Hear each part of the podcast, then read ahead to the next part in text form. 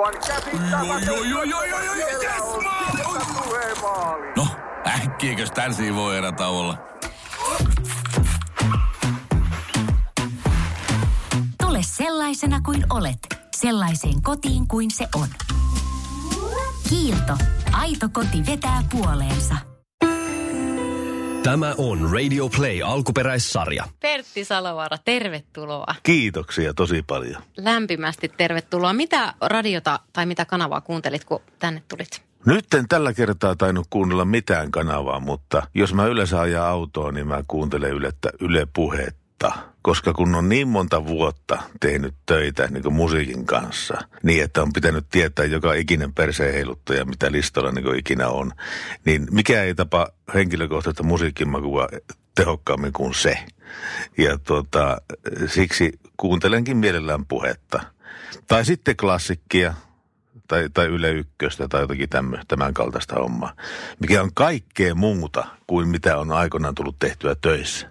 Täytyy kyllä myöntää, että kyllä mä silloin tällöin, tota, no nostalgiaa kuuntelen kyllä jonkun verran. Ja sitten tota Järviradiota. Radio Play. Play. Äänessä. Mikä on Järviradion taika sun mielestä? Se on semmoinen kotikutoisuus. Että siellä ei tehdä asioita niin kuin radiossa on totuttu tekemään, vaan ne tekee asiat just niin kuin niitä huvittaa ja jos ne jaksaa. Niin, niin tota, kun spiikataan biisi, niin siinä menee viisi sekuntia ennen kuin se biisi lähtee soimaan ja kaikkea muuta vastaavaa tämmöistä. Se on, se on aika mielenkiintoista hommaa. Just, just niin en tekisi koskaan tolla tavalla, mutta jos joku uskaltaa näin tehdä, niin respektit sille kyllä. Hei, sun radiotaipaleen alkuosan voisi ehkä tiivistää semmoiseen otsikkoon, että tetistä tähtiin. Miten sä päädyit radioon? Radioon mä päädyin sen kautta, että mä olin peruskoulun yhdeksännellä luokalla. Ja sitten mä halusin, kun tuli tämä teittijakso, eli siis tämä työelämään tutustuttamisjakso, niin mä olisin halunnut itse K-Markettiin, koska K-Marketissa oli kuulemma semmoinen juttu, että jos tiputti suklaalevyn lattialle niin, että se meni rikki, niin sen saa syödä. Ja minusta tämä toimi loistavana kriteerinä mennä töihin johonkin paikkaan, että sillä saa syödä suklaata. No Fajasta oli vähän eri mieltä asiasta ja se sitten diilasi mut tuonne aluelehti Raahelaiseen. Aluelehti Raahelaiseen ja oli sitten, teet jakson jälkeen kysyi, että saako me jäädä tekemään jo juttuja tänne. Ja sitten totta kai ilman muuta, että tee vaan.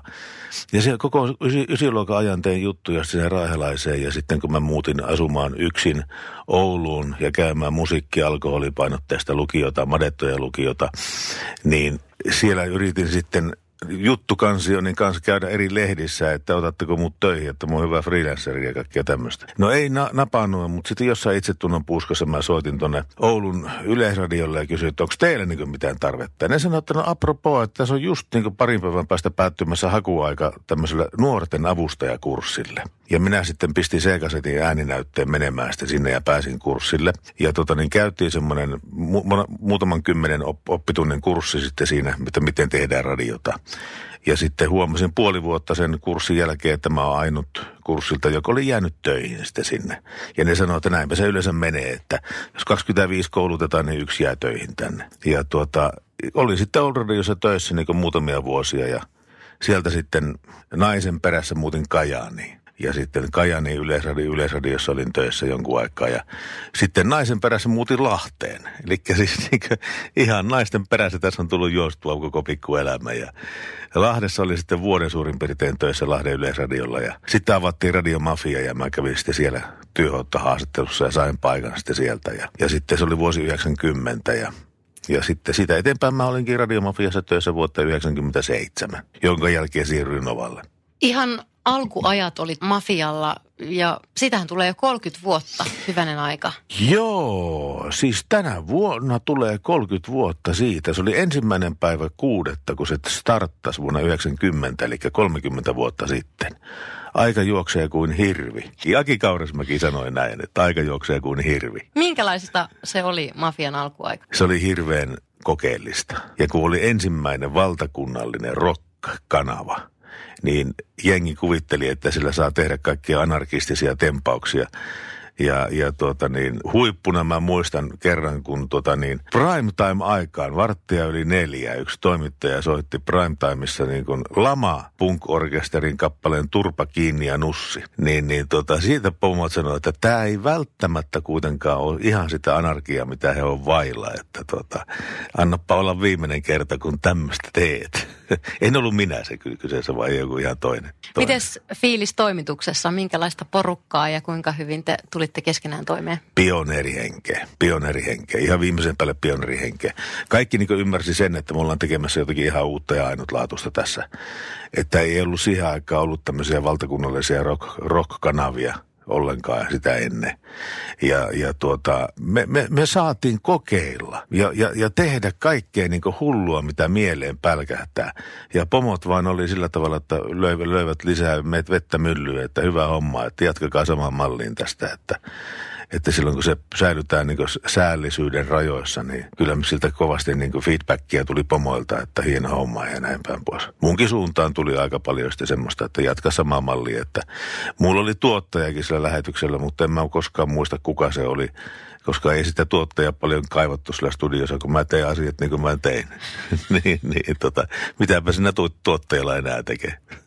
Sulla oli aluksi päivällä show ja sen jälkeen siirryit sinne perjantailta? Nämä päiväsout oli, oli sellaisia niin kuin, ää, tämmöisiä niin kuin kohtaamisia vieraiden kanssa. Eli mulla oli tunnin, tunnin lähetys, missä mä tota, niin, haastattelin ihmisiä ja siinä oli kaikkea mahdollista. Vesamatti Luorista, Arja Korisevaa ja kaikkea muuta vastaavaa, niin oli siinä, mikä oli päivä, päivävieraana me, me, meillä. Ja, tuota, ja sitten, tuota, sitten toimitin iltasaikaan ihan vuonna 90, ihan ensimmäisenä vuonna, vai oliko se 91, semmoista ohjelmaa, joka oli puhelinkontaktiohjelma, jonka nimi oli Puhu pukille, soita Salovaaralle. Ja tota, onneksi kukaan ei enää muista sitä koko ohjelmaa enää. Se on niinku painunut tuonne Unholaan, mikä on ihan hyvä asia kyllä. Mitä se. siinä tapahtui? Ei siinä mitään. Siis mä juttelin soittajien kanssa siinä ja tota, soittelin musiikkia ja kaikkea tämmöistä hommaa. Niin, tämmöinen puh- phoneri, puhelinkontaktiohjelma. Ja, ja tota, sitten niin kuin pomot kerran kutsui mut huoneeseen ja sanoi, että Kuule nyt tämä Puhuppukille Soita Salovaralle ohjelma loppuu nyt tähän seuraavan kuun vaihteeseen. Ja mä ajattelin, jumaleissa, niin jäinkö mä nyt työttömäksi tässä.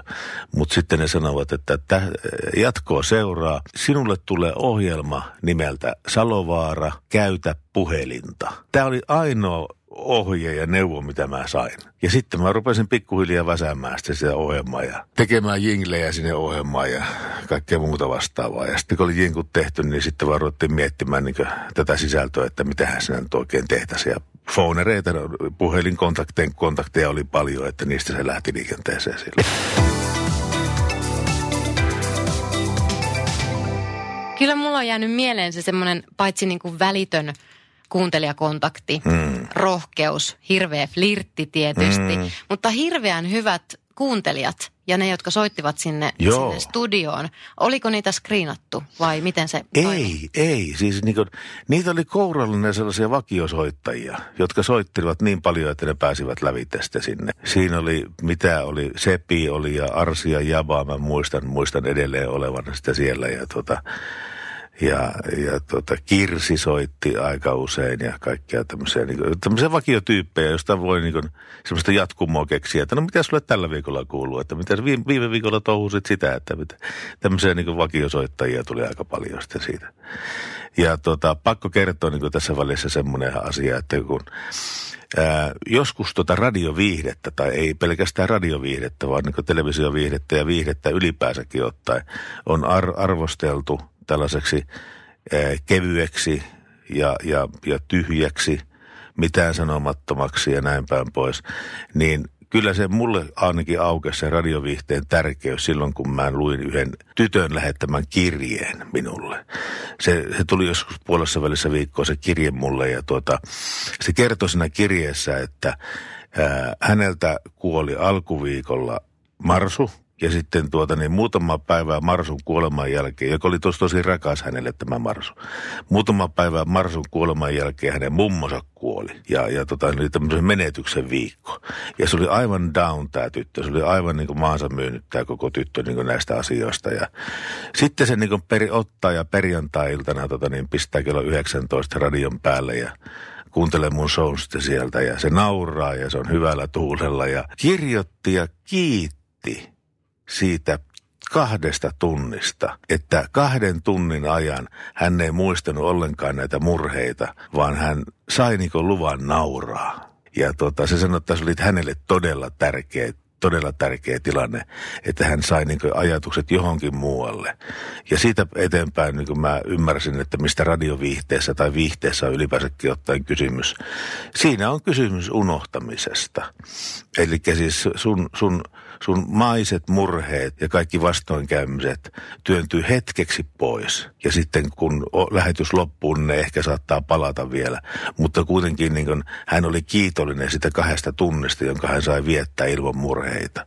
Niin tätä on viihde. Kuinka paljon sä suunnittelit näitä, näitä ohjelmia? Viisi päivää. Se oli hauska homma, kun mulle monta kertaa tuli sellaista kommenttia tuli niin nuorisolta, että hei, hei, hei, että ota meidät mukaan studioon, että heitetään läppää, että heitetään läppää täällä. Ja mä sanoin, että ei täällä heitetä läppää täällä studiossa. Täällä toteutetaan sitä käsikirjoitusta, mikä on hiottu viikon aikana silloin. Mä aloitin maanantaina niin sen lähetyksen tekemisen ja pistin niin spiikkejä ylös ranskalaisella viivalla. Laskin introja, laskin, että kuinka pitkään mikäkin biisi kestää, kuinka kauan tämä puhelu saa kestää, kunnes siitä tuli sitten semmoinen kahden tunnin mittainen kakkusti sitä hommasta.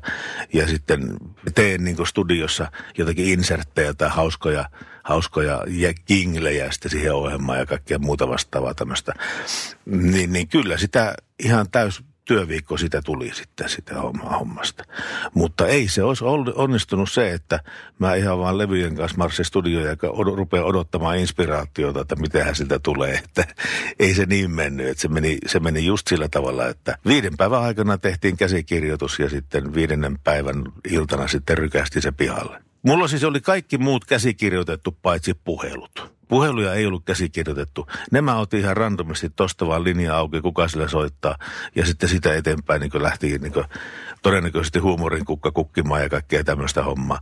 Eli kyllä se niin semmoinen intuitiollakin niin on osansa ja näin. Mutta siis se, että sulla on neljän tunnin lähetys, tai, tai siis niin kuin, niin kuin täällä esimerkiksi joku neljää viittä tuntia niin putkeen, niin, niin, niin, tuota, niin eihän sitä voi käsikirjoittaa koko viit, neljää viittä tuntia. Se on niin urakkana jo semmoinen, niin kuin, että, että varsinkin, jos se pitää, varsinkin jos se lähetys on samana päivänä, joka päivä – niin eihän sitä voi käsikirjoittaa mitenkään. Että kyllä siinä passa, mutta sinnepä ne jyvät erottu akanoista siinä asiassa. Että onko sulla intuitiota, onko sulla intu, intuitiota niin kuin tehdä neljä tuntia sillä tavalla, että se on pirskahtelevan älykäs ja, ja, ja hassun hauska ja kaikkea muuta vastaavaa tämmöistä.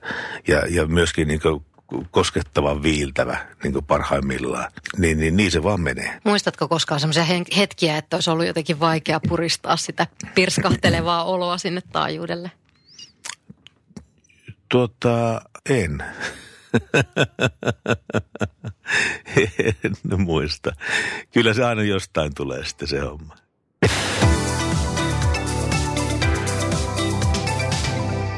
Ihmiset lähetteli mulle aivan käsittämättömät määrät tavaraa. Mä sain kolmena päivänä peräkkäin junttisetin. Ja junttisettiin kuului ensinnäkin heinäseiväs. Se oli todellakin postissa lähetetty heinäseiväs. Ja sitten siihen kuului tuota paali heinää. Siis hei, ihan oikea heinäpaali tuli niin postissa mulle. Ja sitten siihen kuului semmoinen paskatalikko. Paskatalikkoon oli integroitu digitaalikello. Ja se niin kuin, saatekirjelmän mukaan on, on siinä pelkästään siksi, ettei vaan tule tehtyä ylimääräistä työtä. Että tota, että tota niin tämmöistä. Ja sitten mä järkkäsin semmoiset skabat, missä tota niin, voittaja oli se, joka kirjoitti useamman, usein, useimman kerran Salovaara nimen paperille. Ja tota, sieltä tuli niin muutama tämmöinen tuhat ja kymmenen tuhatta kertaa ja näin päin pois. Mutta voittaja oli henkilö, joka oli, tai siis niin porukka, jotka kimpassa kirjoittivat niitä 212 000 kertaa. Ei, Joo. tässä on omistautunutta porukkaa. Joo. Se sanoi, että niillä oli useampi, useampi tyyppi ja ne aina niin koulun jälkeen iltaisin kirjoitti Salovara, Salovara, Salovara, Salovara.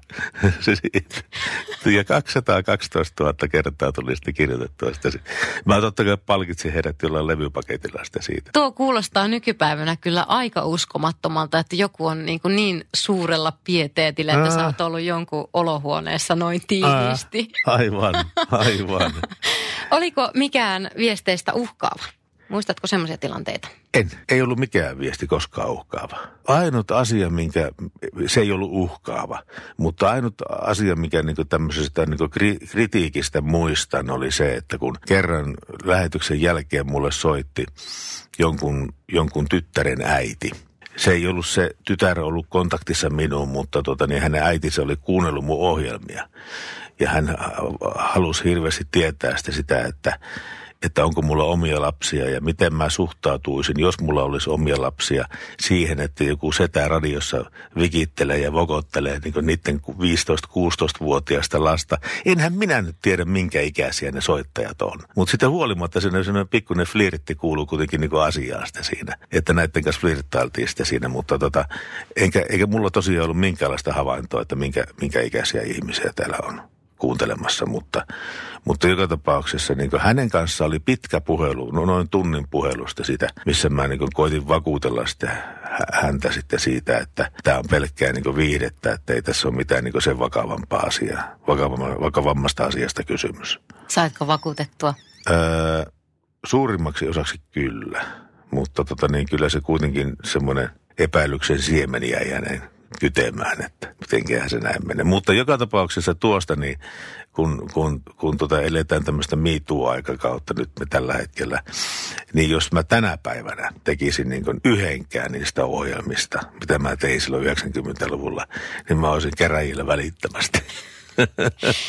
Meinasin just sanoa, että tämä on aivan valtava tämä ero, kun ajatellaan siitä, että nykyään juontajat saa ensinnäkin hirveän kasan näitä törkyviestejä. Mm. Tulee uhkauksia, semmoisia, jotka on pakko viedä poliisille.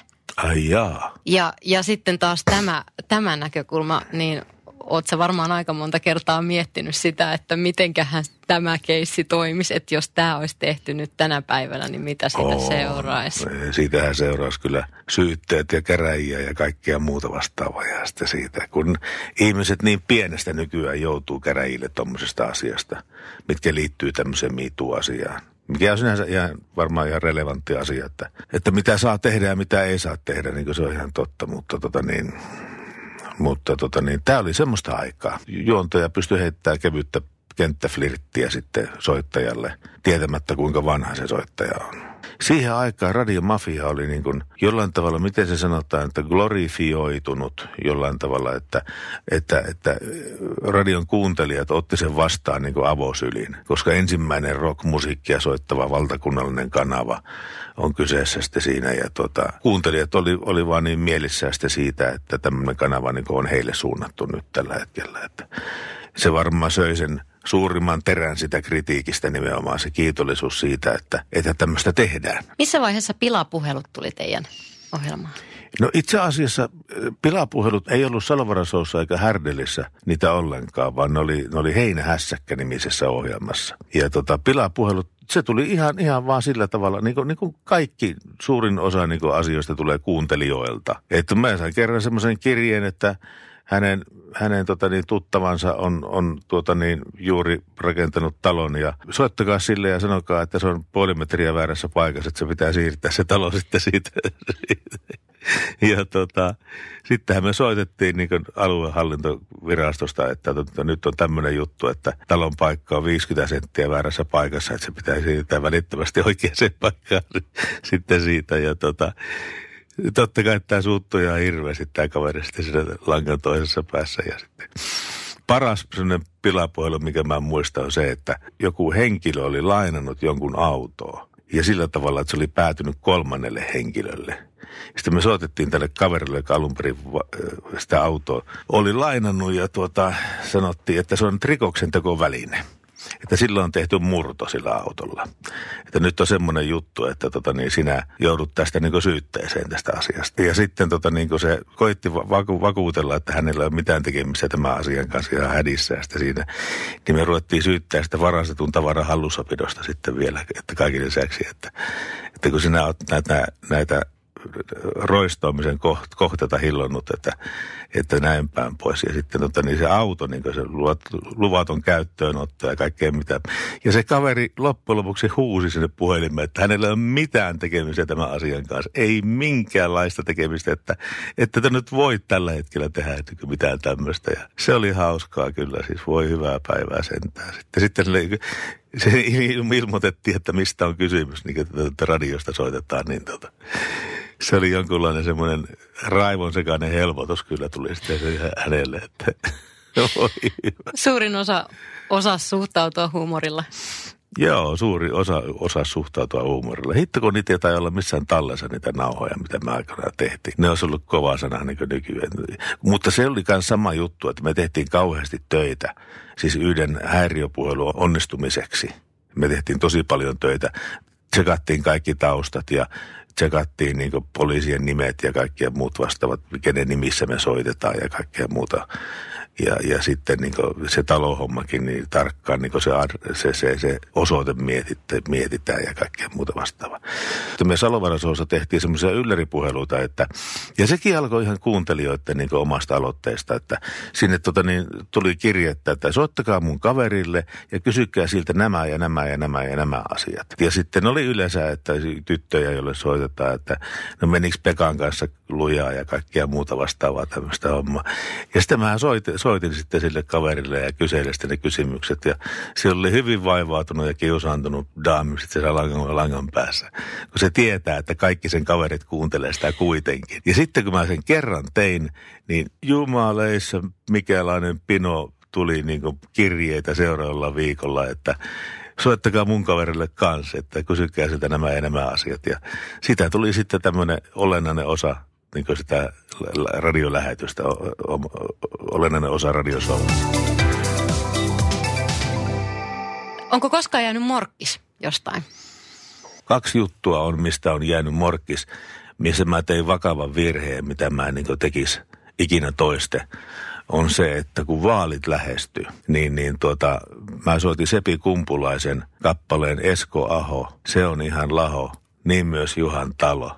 Niin, niin tuota, mä sitten vaan ihmettelin, että mistä näitä piisaa näitä ve- veijareita, että, että tota, niin yhteiskunnan rahoja tuhlataan sitten sitä keinolla millä hyvänsä ja näin päin pois. Niin siitä sitten soitti Kaako Juhantalo ja Esko Ahofanit sitten mulle niin pisti kirjettä menemään, että ei ollut asiallista. Että, että hyvin huonoa huumoria tämmöinen.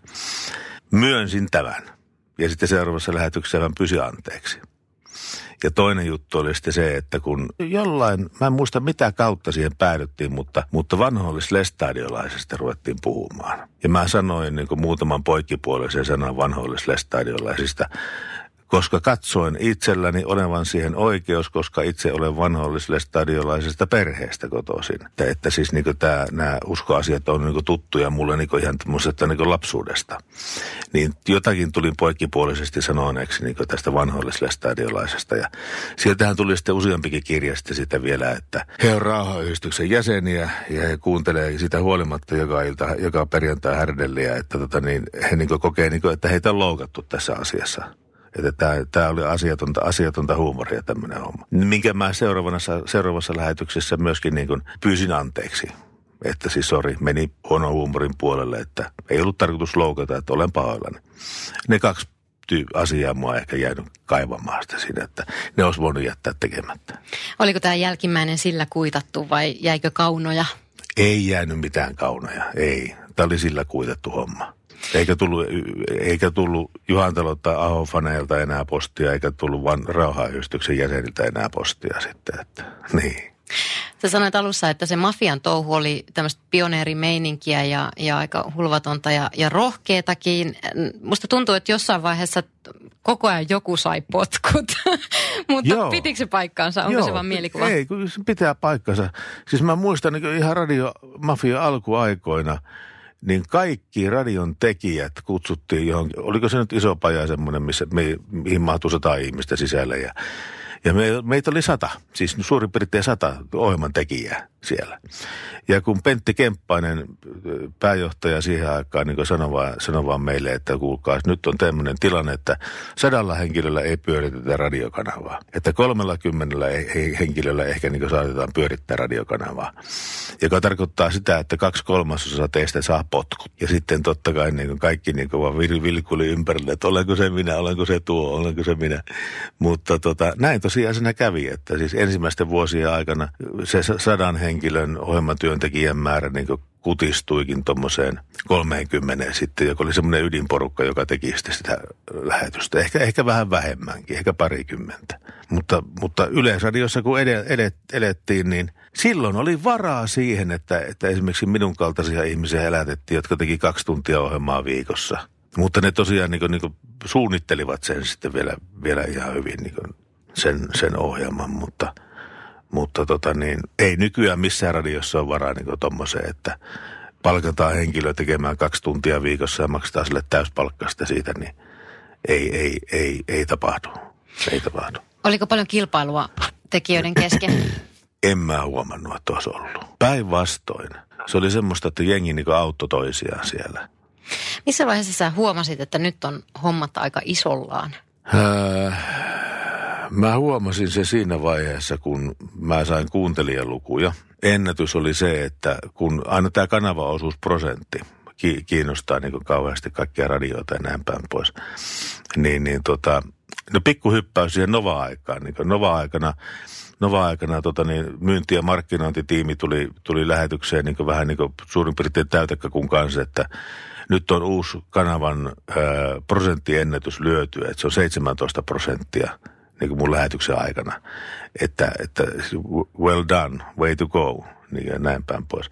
Mutta se ei oikein niin hirveästi auennut mulle se asia, koska mä muistan täsmälleen samanlaisia keskusteluja käyneeni radiomafian johdon kanssa ja silloin se kanavaosuusprosentti oli 42. että tota, siinä oli pieni ero siinä asiassa. Siis melkein 700 000 tai 658, mä muistan tämmöisen luvun jostain heinähässäkö ajalta tai jostain, niin, niin, tota, niin, niin aikamoista. Oli se aikamoista kyllä, mutta nykyään, kato silloin, silloinkin oli 30 vuotta sitten huomattavasti vähemmän näitä radiokanavia, jotka kilpailee niistä samoista kuuntelijoista. Eli tämä on niin segmentoitunut sillä tavalla, että on tullut niin tämmöiset niin teemaradiot, niin 90-luvun teemaradiot ja nostalgia 60-luvun teemaradiot ja 60-70-luvun teemaradiot ja miksei 80-lukuukin ja, ja Ysäri. Niin, niin tota, tämä on sillä tavalla muuttunut tämä kenttä, että on pakko erikoistua pärjätäkseen. Mutta radiomafiassa soi niin ihan mikä hyvänsä, joka on rokiksi tunnistettu. Teillä alkoi sitten jossain vaiheessa ne live-esiintymisetkin. Te lähditte mm. kiertueelle ja, ja muuta. Miten teidät siellä otettiin vastaan? Tosi hienosti otettiin vastaan siellä. Se oli mahtava päästä niin kuin paikan päälle niin tapaamaan faneja ja kaikkia muita vastaavia. Että ne oli ihan mielettömän hienoja juttuja. Sitten oli ne. Kaiken maailman festarit tuli Joo. nähtyä. Mitä kaikkea siihen palettiin kuulu? Rantarokissa käytiin monta kertaa, käytiin Virroilla ja käytiin Vaasassa ja tuota, niin kauan kuin se vaan Rantarokki vaan kesti. Ja, ja tuota, sitten totta kai niin tein näitä omia keikkoja kanssa. Esimerkiksi jos mulla oli perjantaina radio, Radiomafiassa ohjelma, niin silloin mä lauantaina lähti jonnekin Siilijärven huvikumpuun tai Lohjan Tanhuhovi vetämään diskoa sitten sieltä. Että, että se oli niin hauskaa aikaa siinä mielessä, että sai tehdä niin monenlaista erilaista hommaa sille. Mä muistan, että mä oon ollut Helsingissä jossakin STSn näissä kielikurssi jälkibileissä. Ai Missä te olette ollut? Sieltä on jäänyt Sanna Sanna Anna Panna. tai, tai jotain vastaavaa, mutta että se, että siellä ei mun mielestä ollut ketään muita esiintymässä. Te olitte te, te olitte ne starat. että tota, siellä oli hirveä meininki. Tai just se asetelma, että teitä todellakin verrattiin artisteihin. Vertasitko sä itse, teikö sä itse sitä vertailua? Tai tajusitko siinä tilanteessa, että nyt niin kuin tässä ollaan? Aika kovia poikia. Tota, siis yes but no. Eli siis tota, se, meni meillä sillä tavalla, että tai minulla meni sillä tavalla, että aina kun mä saan jotain ylenpalttista palautetta, siis jotain, jotain niin semmoista aivan, aivan tota niin, posketonta palautetta, niin tota, ää, mä en ottanut sitä niin kuin itseeni, vaan mä otin sen työhöni. Eli mun työ on onnistunut, kun mä saan tämmöistä ja tämmöistä palautetta. Mä en ajatellut, että minä olen niin kuin nyt tämän kaiken sy- syypää, että niin kuin minua fanitetaan tässä hommassa. Mä en ajatellut asiaa sillä tavalla, mä ajattelin asiaa sillä tavalla, että mun työ on onnistunut, koska sitä fanitetaan näin paljon ja näin paljon. Ja näin paljon. Se voi olla, että se oli semmoinen seikka, joka suojeli mua hattuun menemiseltä sitten siinä asiassa, koska, koska mä en, koska mä en tota, niin, ottanut itteeni sitä pala- palautetta, vaan, niin kuin, vaan niin kuin työhöni. Eli se, se on varmaan se syy. Niin, enkä koskaan muista kenenkään sanoneen, että Pertillä on mennyt vähän päähän. Niin, mä tietoisesti niin kuin pidin se etäällä. On olemassa minä ja sitten on olemassa mun työ. Ja porukat eivät fanita minua, koska ne eivät tunne minua, vaan ne fanittaa sitä mun työtä, koska ne tuntee sen työn. Ja tämä oli niin se olennainen syy siinä, että, että miksi, miksi, miksi ei kusi nousu päähän niin sen paremmin. Ja edelleenkin on tänä päivänäkin sama homma sitten sillä tavalla, että mä käyn joskus heittää jotakin luentoja ja kaikkea muuta vastaavaa tämmöistä ja juontokeikkaa ja kaikkea tämmöistä, niin tota, en mä niin koskaan ajattele, että, että tota niin, nämä aplodit tulee mulle, vaan mä ajattelen, ajattelen, että nämä aplodit tulee siksi, koska mä oon onnistunut tässä duunissa niin hyvin. Minkälaisia oli bändärit? Bändäreitähän oli. Pari semmoista tyttöä, jotka oli py- pyörätuolissa. Ne tuli joka ikiselle keikalle aina mukaan. Ja, ja tota, niille järjestettiin tietenkin aitiopaikat, koska ne oli pyörätuolissa sitten siinä. Ja tota, olihan niitä, mitähän muita mä muistelen. Kirsi kumppaneineen oli, oli, oli tota niin, mukana. Ja ootas nyt, kun mä muistan, muistan tota näitä, no en mä nyt muista niitä nimiä tarkkaan, mutta tota niin, mutta siinä oli myös sama juttu siinä, siinä niiden bändäreiden suhteen. Ja mä ajattelin, että ne fanittaa tätä mun työtäni, eikä niinkään minua. Oliko se silloin, onko sä ollut koko ajan seurusteleva ihminen muuten siinä Mm, mulla, oli, oli, Joo. mulla oli tiukka moraali silloin muutenkin, että, että tota, niin monta menetettyä tilaisuutta. Mikä sulla jäi niistä livekeikoista? Onko joku yksi yksittäinen hetki, mikä on jäänyt tunnelma, tilanne mieleen? No se oli, se oli kaikkein kovinta aikaa oli se, että kun mä en ollut vielä televisiossa, vaan mä tein pu- puhtaasti pelkkää radiota. Eli joku 9, 92-95 ehkä. Mä sitten 90-luvun puolen jälkeen menin Maikkarille tekemään televisio-ohjelmaa. Niin, niin tota, meillä oli käsittämättömiä yleisöennätyksiä. Mä muistan keski joku lava, niin sinne paukas 5000 ihmistä. Ja niiden 5000 ihmisen niin kun motiivi tulla sinne on se, että ne tuli katsoa, miltä, minkä näköinen mä olen. Miltä mä näytän. Koska ne, niillä ei ollut, ei ollut mitään promokuvia itsestäni tehtyä, ei ollut mitään tämmöistä hommaa, vaan, vaan tota, se oli ihan puhtaasti vain se radio ja ääni yleisöennätykset paukku siinä vaiheessa. Sitten se pikkasen laski niin semmoisen normaalitasolle sen jälkeen, kun rupesi tekemään niitä, niitä televisio-ohjelmia ja ihmisille tuli sitten tietoa, että minkä, minkä näköinen tyyppi se oikein on. Että Tarvitaanko televisiota siihen, että radiojuontaja voi olla tosi kova ja tosi suosittu? ei tarvita nykyään ollenkaan sitä televisiota välttämättä siihen. Totta kai niin esimerkiksi jos Suomi-popi juontajia miettii, niin kaikkihan on televisiossa tänä päivänä. Mutta se on sitä sanomasynergiaa sitten taas sitten se, että ne sanoma niin kuin hyödyntää sitä, sitä radiofeimiä mahdollisimman paljon, mutta, mutta tota niin, mutta esimerkiksi jos ajattelee niin esimerkiksi joku Lukkasen Oku tai, tai tota niin, mikä sitä mafialla oli tämä, joka teki Ysäri. Airaksinen. Airaksinen. Joo, Airaksinen, niin tota, eihän nekään missään televisiossa ollut. Ja silti ne on helvetin suosittuja sitten sitä paitsi. Niin, niin tota, ei se välttämättä sitä edellytä sitten siitä. Mm. Päinvastoin, siinä saattaa käydä sellainen, että siinä joku mystiikka vähän häipyy siitä. Yleltä kaupalliseen radioon, Novalle, 97. Mm. Kuinka suuri shokki, oliko kulttuurisokki? Olihan se vähän sen, koska sitten iskin nämä radiopoliisyt päälle. Eli mitä saa sanoa radiossa ja mitä ei saa sanoa radiossa. Kirjosanat oli aivan niin kuin ulkona tästä. Sitten mä kysyin, että eikö mä nyt saa sanoa, sanoa että, että on sitä nyt jumalata kumma juttu, jos näin, näin tämä menee. Ei, ei saa sanoa näin ja näin, näin päin pois. Että se, jotkut kirjoittikin multa, että nyt on leikattu periltä pallit pois. Ai niin, se semmoinen palaute tuli. Joo, kyllä. että enää ei se. Mutta siis tota, toi, toi Selvaraso ja Härdelin lopettaminen, niin tota, siihen aikaan oli ohjelmajohtajana semmoinen kuin Pauli Makkonen tuolla Radiomafiassa. Ja jossain välissä sitten, kun mulle valkeni se, että kuinka paljon ihmiset kuuntelee sitä mun radio-ohjelmaa, niin mä, mä marssin Makkosen off, off, offiseen siitä, siitä ja sanoin, että nyt tehdään semmoinen juttu, että nyt lopetetaan tämä tää show. Ja Makkonen laski kädestään, mitä sillä olikaan kädessä se kysyi multa, että kerro mulle, mistä johtuu se, että aina kun radiossa joku löytää jonkun jutun, joka toimii, niin se on ensimmäisenä lopettamassa sen. Mistä se johtuu? Sanoin, että kerro nyt sinä mulle, että miksi sä niin näin sanot. Ja tuota, mä sitten sanoin, että jo- joutuu ensimmäistä kertaa itsekin ajattelemaan, tota, että niin, että minkähän takia mä halu, halusinkin lopettaa tämä. Niin ehkä siinä on se yleisön paine. Siinä on se, että kun sä tiedät, että niin kuin aivan massiivinen määrä niin kuin kuuntelijoita kuuntelee niin kuin sun lähetystä ja ne juo jokaisen sanan sun huulilta. Kuuntelee niin, kuin niin tarkkaan, niin ottaa kasetille ja kuuntelee sitä kasettia ees sun taas sun. Ja se aiheutti mulle yhtäkkiä tämmöisen aika korkean riman.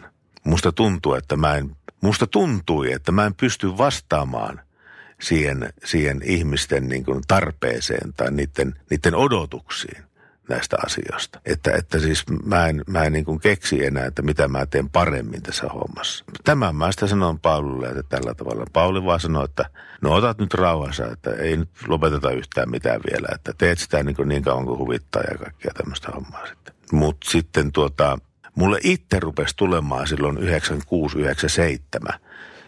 varsinkin 97 sellainen olo, että, että tota, niin mä haluaisin tehdä jotakin muutakin. Koska siihen aikaan mä rupesin olemaan jo 27-vuotias ja sitten kun sitten kun tota, no onhan meillä muutakin esimerkkejä, esimerkiksi kun Tapani Ripaatti, joka vielä 50 veteli, veteli jotakin, jotakin tämmöistä, mutta mä en halunnut itsestäni sellaista. Mä, en, mä halusin ottaa uusia haasteita, lyödä vanhat haasteet taaksepäin ja pistää siihen leiman, että well done, ja sitten siirtyä uudestaan seuraavaan haasteeseen. Ja sitä paitsi se Radio Novan liikenneohjelma, niin se syntyi sillä tavalla, että ohjelmajohtaja ja tota niin, tuottaja kutsui mut Ekbergille Brunssille, ja me mentiin sille ja, sinne, ja tota, ne sanoi, että nyt tehdään semmoinen juttu kuule, kuule että tota, kun sulla on tommonen toi ääni, tommonen, tommonen niin matala ja rauhoittava ääni, niin rupeat tekemään kuule semmoista suhdeohjelmaa. Eli siis ihmiset saa sanoa niin love-terveisiä toisillensa ja, ja tota, kertoa, että kuinka paljon he rakastaa toisia ja kaikkea muuta vastaavaa tällaista. Ja mä sitten jotenkin kuuntelin sen ihan sujuvasti. Mä sitten mä käyn ulkona tupakilla nyt tässä vaiheessa. Mie, ulkona tupakilla mietin sitä asiaa, että vai tämmöistä sitten. Sitten mä menin takaisin ja sanoin, että mulla on parempi idea. Tällä hetkellä radion liikenneohjelmien toimittamisesta vastaa yksin Esko Riihelä ja Jon, Jommi Öynap. Ja ne molemmat on Radio Suomessa töissä. Yksikään kaupallinen radio ei ole lähtenyt haastaan Riihelä jaÖynappia sitten tässä liikennehommassa. Että tehdään me se. Tehdään niin se siltä vinkkeliltä, ei siltä vinkkeliltä, että ylhäältä alaspäin kerrotaan viranomaisviestintää, vaan mennään ihmisen tasolle ja annetaan ihmisille foorumi keskustella yhdessä liikenteestä. Ja, ja tota, näin se sitten, ne sanoo, että no kieltämättä tämä on niin parempi idea tämä, tämä, tämä homma, että tehdään vaan tällä. Mikä oli Nova-ajan helmi? Nova, Nova-ajan helmi. No niitä oli totta kai montakin, mutta tota, joten, jotenkin, siis tämä ei ole mitenkään niin sisällöllisesti merkittävä tapaus, mutta tota, niin mun emotioihin se upposi syvään syvästi, kun tuota, mulle soitti paraisten lossijonosta. Soitti isäntä ja sanoi, että tässä on odotettu 45 minuuttia pääsyä tuonne lossiin, että tota, niin takapenkille lapset ilahduttaa niin kuin itseään ja minua niin lauleskelemalla täällä. Että. Sitten mä ajattelin, että no annapa puhelu, puhelu sille tak- takapenkille. Ja siellä sitten joku niin semmoinen joku Isabella 7V, niin sitten sieltä tuikit, tuikit tähtönen, iltaisin sua katselen minnekäänkin niistä laulasta se kokoutui. Ja mä olin hirveät aplodit perään, että jee, hieno homma, että mahtava juttu. Että tuli koko biisi sitten sieltä, että tota, niin, aivan uskomattoman upea. Että kaikilla eri tavoilla sitä voi piristää lossionoa, lossionossa seisomista, seisomistakin, että pistetään lapset laulamaan vaikka niitä. Niin tämmöinen seikka vaan niin tuli ensimmäisenä mieleen, kun kysyt tuota, että mikä on semmoinen mieleenpainuvi hetki, niin tota, toi, toi se oli toi tuikit tuikit tähtäinen sitten sieltä. Ja se on jännä, miten jotkut tyypit jää mieleen. Mm, Ne ei välttämättä ole semmoisia, jotka soittelee sulle jatkuvasti, mutta johonkin ne iskee joo. syvälle. Onko semmoisia, jotka on jäänyt sulle ihan tähän päivään asti, jotakin tämmöisiä työ- tai ihan kuuntelijoita? Jos mä oon Kajaanissa päin töissä, juontamassa tai pitämässä jotakin luentoa siellä, niin, niin tota, yksi semmoinen Merkku, Merkku, Merja, Merkku, mä, se so- soitteli paljon aikoinaan radiolähetykseen. Ja se sai sitä liikanimen, liikanimen Herkkumerkku. Ja tota Herkkumerkku on, niin aina jos mä tuun Kajanin käymään jotain, se tulee aina paikan päällä sitten sinne. Ja se tuo aina mulle lätkäliikoja pussillisen. Koska mä oon joskus sanonut, että ne on mun lempikarkkeja lätkäliikat, niin, niin, niin tota se, se tota, niin tuo aina lätkäliikoja mukana sitten sinne. On niitä. Radiomafiassa oli sellainen kuin Sepi. Ja Sepi tuota niin, ää, soitti joka kerta. Se soitti niin paljon, että se pääsi lävittäjään. Ja tuota, päivää, sanoi Sepi aina sitten siitä. Ja tota, sitten niin kuin siihen aikaan pyydettiin ihmisiltä, kun oli nämä kotitietokoneet niin kuin tuttuja, tullut tutuksi ihmiselle. Ja olisi myöskin semmoisia anemisia niin musiikkiohjelmia, millä ne pystyy niin tekemään biisejä. Niin, niin tota, nämä, oli, nämä, nämä oli megamiksejä niin nimeltään sitten tämmöiset, tämmöiset biisit. Niin joku teki semmoisen biisin, joka myöhemmin sitten levytettiin levytettiin tota niin, jollekin hitmix-kokoelmalle sitten siitä, niin, niin tota, tämmöinen kuin Sepi on naitava näköinen joo. Piti artisteista puhua, kun sulla oli niitä artistihaastatteluitakin mm. ja, ja muit, muitakin tämmöisiä viihteen ihmisiä, niin oliko siellä jotain unohtumattomia kohtaamisia, helppoja tai vaikeita?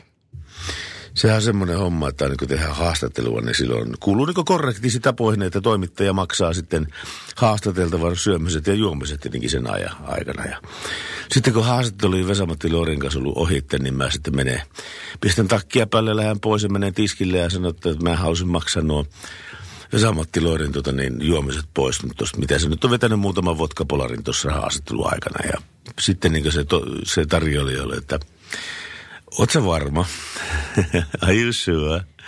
Ja tuota, sitten mä sitten, joo, joo, ihan, ihan kerron vaan. Niin se oli hilvaavalle 300 markkaa, oli, oli, oli törsännyt ja vodkapolari ennen kuin mä tulin sinne sitten siitä. Ja tuota, mä että ei mulla ole rahaa, mun köyhä, köyhä toimittajan plantti, että ei mulla ole rahaa, tämmöisiä rahoja. Ja tuota, niin mä sitten vaan päätin sitten, että mä luikin pois häntä koipien välissä piekkanimisestä ravintolasta siinä. Ja tuota, ajattelin, että huh, huh että ei ihan toi likviditeetti kestä niin kuin ves, veskun ryyppäämistä. Ja tähän rahaan liittyy myös hauska kohtaaminen Danin kanssa, kun sä olit menossa tekemään Danista Aivan, voi että siis tämä hävettää mua edelleenkin, tämä hävettää mua niin kovasti kyllä.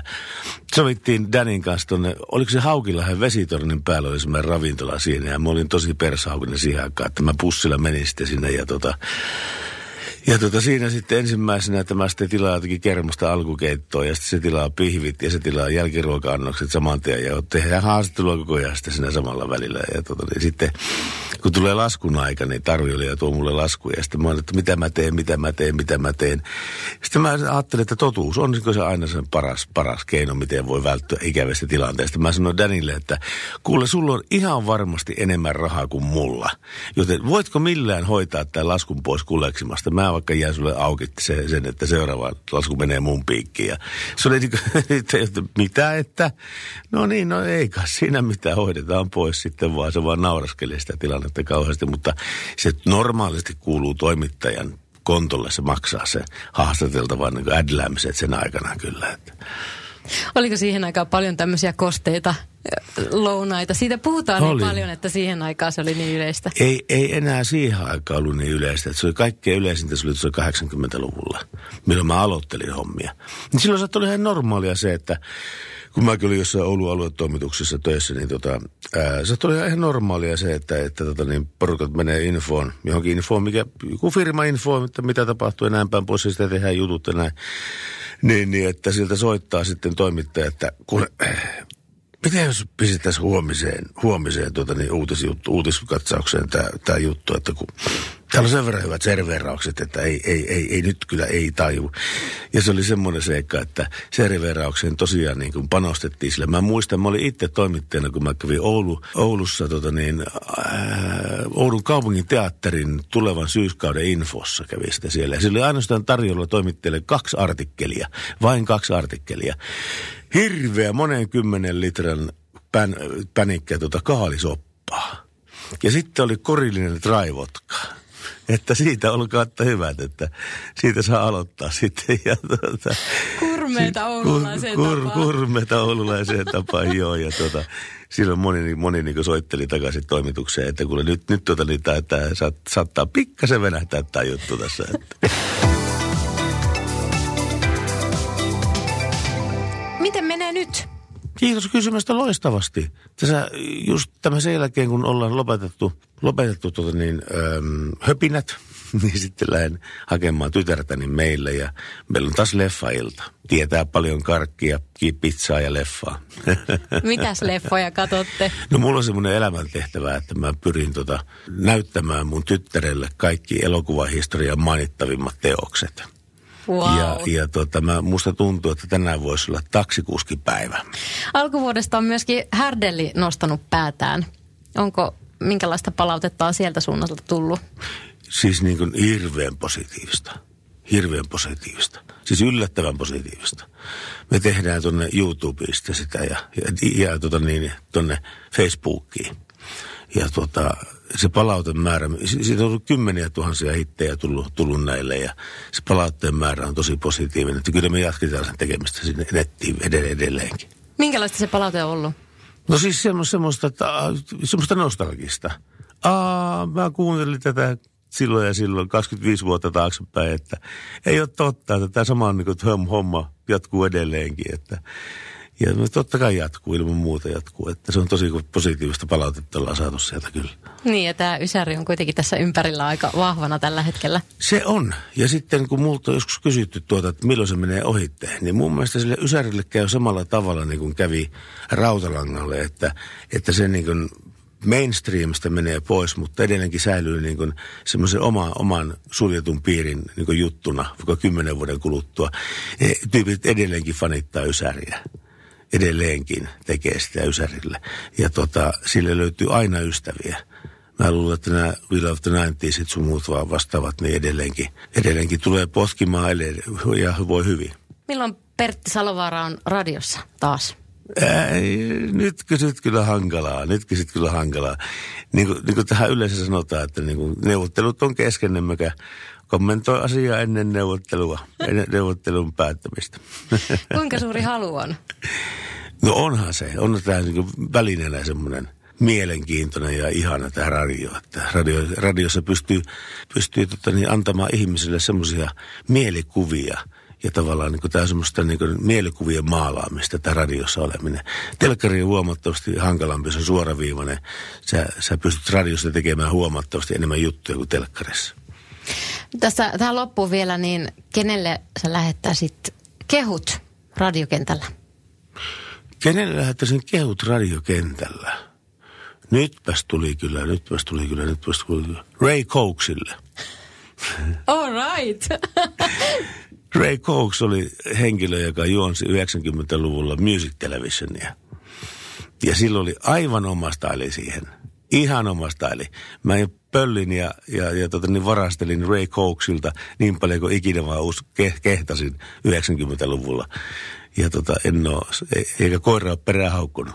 Kyllä mä ihailen niin esimerkiksi jotakin Jake Nymania siinä, että sen juttu on siinä, että se soittaa levyjä – ja sitten se puhuu jotain niiden levyjen väliin. Se on niin se niin ohjelmaidea. niin, niin tota, Ja se tekee sen niin hyvin, että niin kuin sankoin joukoin ihmiset kuuntelee sitä. Että siis ihan tämmöinen peruskaura, että niin kuin voiko vielä päästä pinnalle radiossa, kun tämä tarjonta on niin hiton laajaa. Niin jos ajattelee Tero Jake Nymania, niin kyllä voi, kyllä voi. Mauno Koivisto sanoi, sanoi aika helekutan hyvin sen, että sen tavallaan niin taiteilijasta, että sä oot hyvä taiteilija, jos sulla on jotain sanottavaa ja kyky sanoa se. Ja radion puolella tämä pätee ihan sama asia niin kuin erittäin hyvinkin. Että sä oot, susta tulee niin kuin kuuluisa hittitoimittaja, jos sulla on jotain sanottavaa ja sitten sä osaat sanoa sen. Näin se menee. Onko se ollut sun punainen lanka? On se ollut. On se ollut punainen lanka kyllä joo.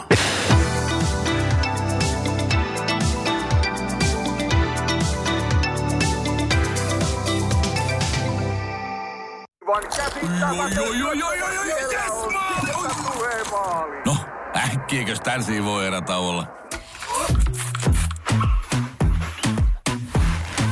Tule sellaisena kuin olet, sellaiseen kotiin kuin se on. Kiilto. Aito koti vetää puoleensa.